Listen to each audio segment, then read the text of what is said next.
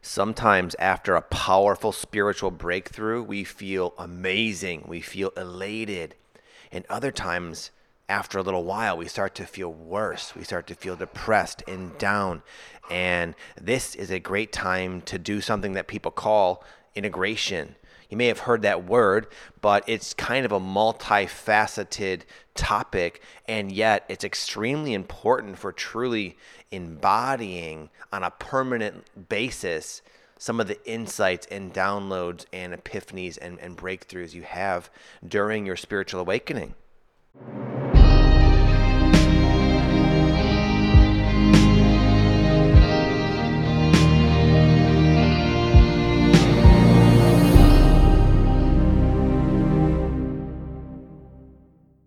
This question is from our friend Elise Nicole. What up, Elise? She's a friend of ours came to our retreat. She said maybe you could talk about integration, integrating a deep experience of healing, whether with plant medicine or without, because of course we all we do sometimes go through these, you know, have these breakthroughs that require integration. Yeah.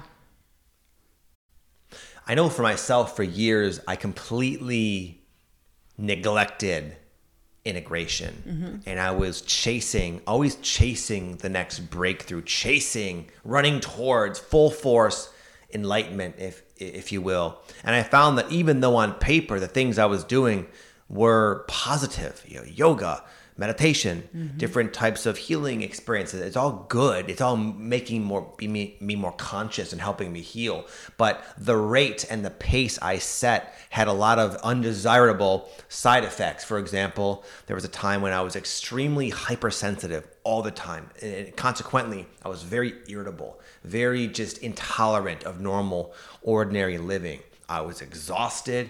I was just too cracked open spiritually all the time and I was so stubbornly trying to chase this sort of result that I was blind to the fact that my my this sort of method was just creating havoc in my personal life with my family, with my health, and so that's at at that point I realized the uh, how essential integration is. Yeah, I agree. It is. It's 100% essential, and um, integration looks different for everyone. Um, you know, there's a lot of really great integration coaches out there that you can go and turn to if you need assistance on, um, especially if you have a plant medicine journey and you need integration. But even just doing shadow work, shadow work is very much what happens during a plant medicine ceremony. You know, we're doing this healing, we're we're releasing, we're letting go, we're becoming aware and more conscious and all these things. And you know, integration is extremely important. And for me, um, one of the best things that I do for integration is uh, play my bowls and sing because for me that allows some energy to come out. Breath work is an amazing tool to help to um, to help, but even still with breath work, you do have to be mindful because that can also be more integration might be needed after. So I always recommend like taking baths, doing self-care, journaling, art, yoga, ecstatic dance, going out in nature and and going swimming, like allowing even just taking showers or baths the water is cleansing. That energy from the water is so cleansing and grounding that it's it really important to do that regularly and, and in a very conscious way where you're allowing the water to like cleanse you you know? Yeah. I think i think there are different levels of integration. I think what you described is kind of nurturing your system back to health after a big breakthrough. But i would say enough to further that another level of integration i feel like is embodiment. Yeah. So i know it's one thing to have a lot of uh, insights and downloads during a, a, a ceremony, as an example. Mm-hmm. It's a other thing to really ask yourself, how can I apply this into my mm-hmm. life? How can I do better?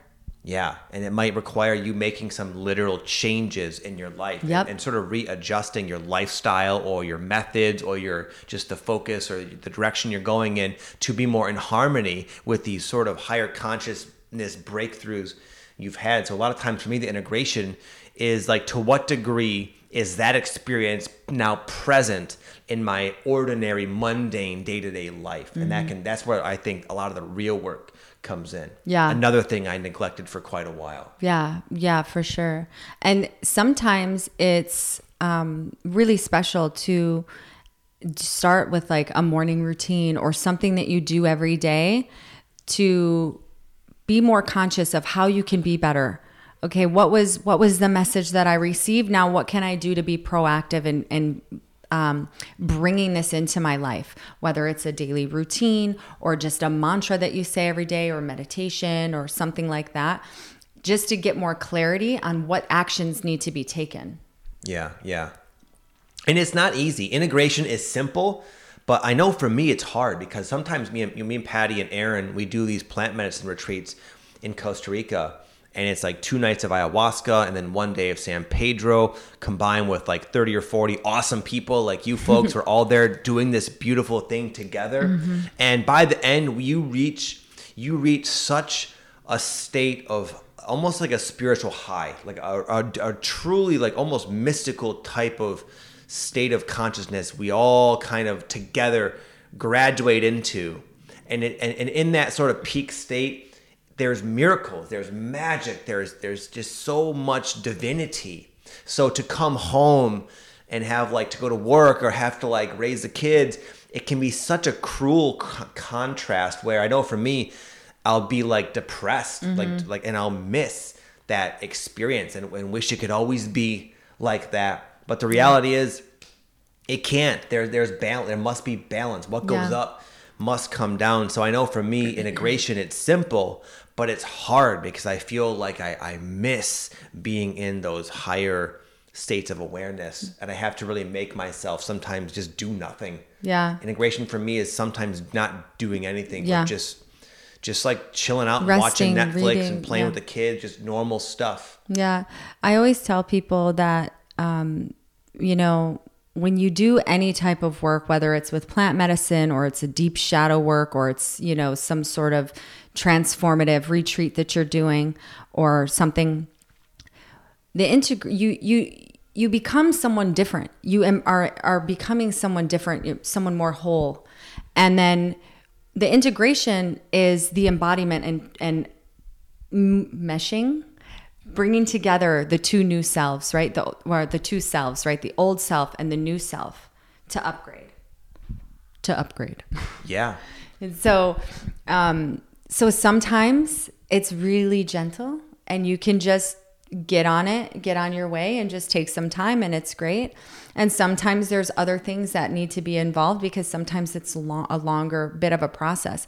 Being patient being gentle loving yourself all the self-care all the self-care all the time is one of the most important things that you can do to fully integrate because you're giving your body the nurturing, you're giving your soul the nurturing, and your body the nurturing that it needs, that it's wanting, and the love that it's missing when we're in these dark shadow spaces. And so that's when we really can come alive and really integrate the new version of ourselves into the embodiment of who we're becoming. Yeah. And I think what can help with that is simply understanding like the profundity of what it is to have a spiritual breakthrough or to go through a healing experience. It's it's like it it is a it's a huge experience for our mind, for our, our, our body, and for our spirit.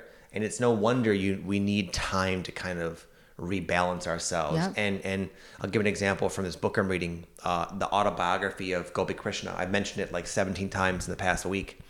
but this guy would literally he's someone who had a very intense kundalini awakening experience that would just sort of thrust into his life. He wasn't he didn't see it coming. And the experience was so intense that his body could not handle it and he almost died multiple times, literally like withering away where he couldn't hold down food and sort of lapsing into insanity. But anyway, you know, maybe a decade into his process, he really finally started to bear the fruits of all this labor and he was able to just sort of like close his eyes and feel himself just almost like expanding into the universe, into these just divine, blissful uh, states where he just merged with the infinite. And he said it became very difficult not to do that because it felt so good. And he said mm. there, and, and he documented there were times where he would literally just not do anything and just sort of be in bliss all day. And, and it was great. But he kind of, in the back of his mind, knew, he kind of knew better because he knew being in that frequency has an effect on the body and the mind. Mm-hmm. And the times he allowed himself just to lapse into these blissful states, those are the times where he almost died because his body finally said this is too much for it. And he'd have these like sometimes month or year several year long you know after effects of doing such a thing. Now th- that's a very extreme example but it just goes to point out that these healing experiences it's a there's a there's a period of assimilation required for the body to stay intact as we raise our frequency. Yeah, no, I, I for sure understand that on a very deep level. Um, when I started drinking ayahuasca, is it okay that I talk about yeah? Okay. Um, when I started drinking ayahuasca, I saw how helpful it was for me. And I felt like it was really important for me to drink medicine all the time. And I started drinking a lot of medicine a lot a, pretty often not super often but pretty o- as often as i could and my integration process was not nearly what it should have been and um, i went and um, did a week-long dieta uh, and when i came back i knew that the next year of my life was going to be needed for integration.